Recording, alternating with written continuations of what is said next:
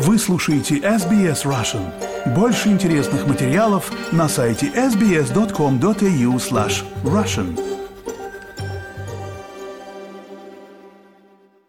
Добрый день, вы слушаете подкаст эс би эс Russian. У микрофона Виктория Станкеева. Сегодня мы поговорим про прокрастинацию и мотивацию, как побудить себя к действию. И для этого разговора мы пригласили в студию психотерапевта из Сиднея Юлию Худовец. Юлия, здравствуйте. Здравствуйте, Виктория. Здравствуйте, уважаемые слушатели. Почему же люди откладывают важные дела и как им можно это изменить? Да, про прокрастинацию очень много сейчас везде вещают и говорят, и я думаю, что многие слушатели знают это слово. По сути, это с латинского так и переводится «откладывание на завтра». И определяется это как защитный механизм, потому что за этим стоят какие-то эмоции, которые мешают нам начать действовать, начать не знаю, там, решать какую-то задачу на работе, либо что-то решать в жизни иногда тоже такое случается. Поэтому надо смотреть, что именно стоит. Здесь может быть, с одной стороны, страх, что не получится, что будет не так, как я задумал, задумала, что будет осуждение со стороны других людей. Иногда даже радость мешает осуществлению наших, старту, на, на, началу осуществления наших желаний, потому что кажется, что если я осуществлю это, то я не понимаю, что потом дальше будет. То есть вот это откладывание, оно характеризуется эмоциями.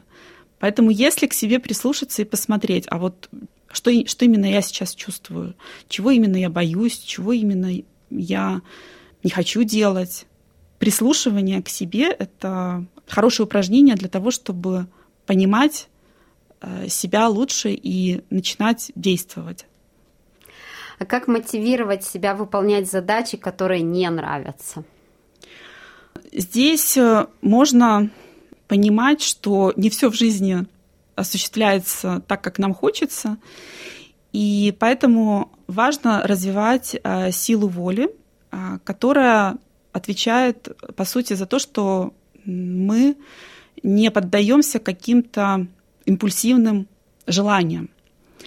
И поэтому, если делать хотя бы понемножку что-то, если разложить задачи на мелкие подзадачи или мелкие шажочки, то для мозга уже будет вообще понятно, что, что я делаю и как мне это осуществлять. Уже не будет вот этого страха, с одной стороны. С другой стороны, можно задаться вопросом, а что будет, если я это сделаю? Что будет, если этого я не сделаю? Как это повлияет на меня? А что будет, если, не знаю, я это сделаю вообще по-другому совершенно? Может быть, иногда стоит на ситуацию посмотреть с другой стороны и понять вообще, зачем это надо. Очень хорошо связывать задачи, которые мы не хотим делать, с нашими ценностями. Потому что ценности — это то, на чем, собственно, базируется наша деятельность и вся наша деятельность, осознанная, неосознанная. То есть у нас есть какие-то убеждения, без которых мы не будем жить и не сможем, от которых мы не сможем отказаться. Ну, то есть, допустим, не знаю, или я хочу похудеть, предположим, там, или, не знаю, что-нибудь в этом роде. Но это сложно, действительно сложно взять себя в руки. И тут можно спросить себя, а что я получу, если я похудею? А что мне это даст? А какую ценность в моей жизни? То есть если здоровье является ценностью, если я не хочу, хочу прожить, наоборот, как можно больше и дольше здоровую, полноценную жизнь, то как мое похудение на этом может сказаться? Поэтому здесь, если сказать коротко, то надо спросить себя, а зачем, для чего я это делаю? И как поддерживать мотивацию в долгосрочных проектах? В долгосрочных проектах тоже очень важно делить свою деятельность на мелкие шаги. Наш мозг сформирован так, чтобы получать удовольствие, мы хотим получить удовольствие прямо здесь и сейчас, вот немедленно.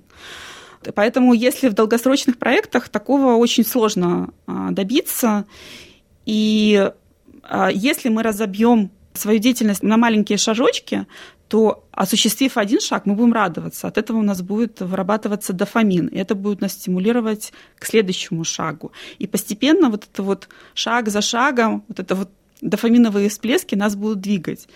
Еще очень важно здесь тоже, если посмотреть по технологии коучинговой, то есть для нашего мозга тоже очень важно понимать объем задачи.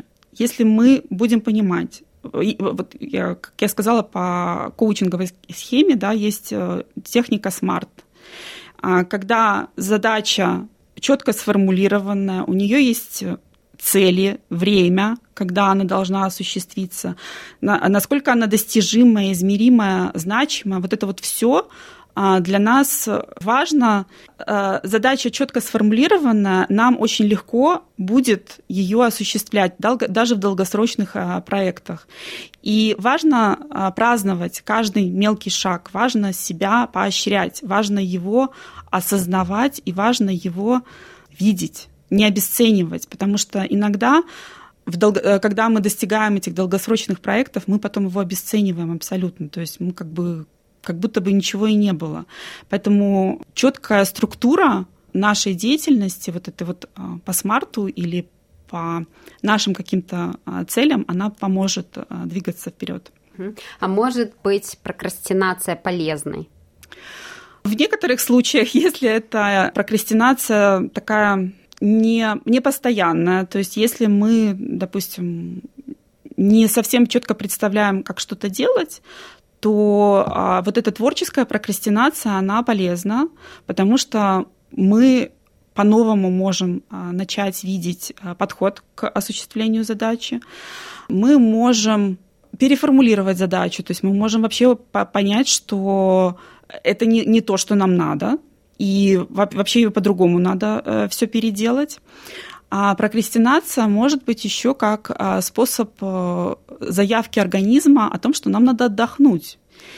И здесь тоже надо прислушаться к себе, как часто я отдыхаю, как часто я, не знаю, езжу в отпуск, как часто я удовлетворяю свои потребности, потому что иногда людям сложно даже свои какие-то потребности, вот если в пирамиде Маслоу, вот эти первые, да, совершенно, которые базовые потребности, они не удовлетворяют их в нужной степени, там, забывают поесть, предположим. Понятно, что организм начинает сопротивляться. Я не хочу работать больше, то есть, не знаю, там, лучше залипнуть в телефоне или, там, не знаю, воды попить. Вот, вот об этом иногда мы забываем. Поэтому тоже надо прислушиваться. Кажется иногда, что мы прокрастинируем, а на самом деле это, возможно, даже какие-то симптомы организма о том, что что-то не так в порядке именно в физическом плане. Поэтому часто надо, если такое что-то происходит часто, то можно сходить к доктору и сдать анализы, обследоваться, попросить, может быть, какие-то медикаментозную какую-то поддержку.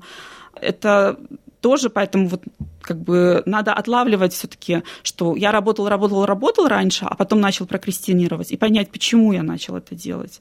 Вот. Либо же, допустим, это еще такой звоночек, может быть, что эта деятельность, собственно, не наша. А чего я хочу? Что, что я, какие мои мечты? И здесь вот тоже идти уже, получается, не от, а к, к своей мечте. Угу. Спасибо вам большое, Юля. Я напомню, что у нас в гостях была Юлия Худовец, психотерапевт из Сиднея.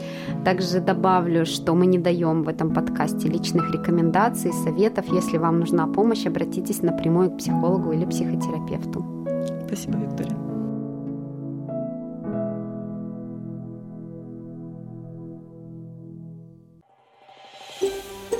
Хотите услышать больше таких историй? Это можно сделать через Apple Podcasts, Google Podcasts, Spotify или в любом приложении для подкастов.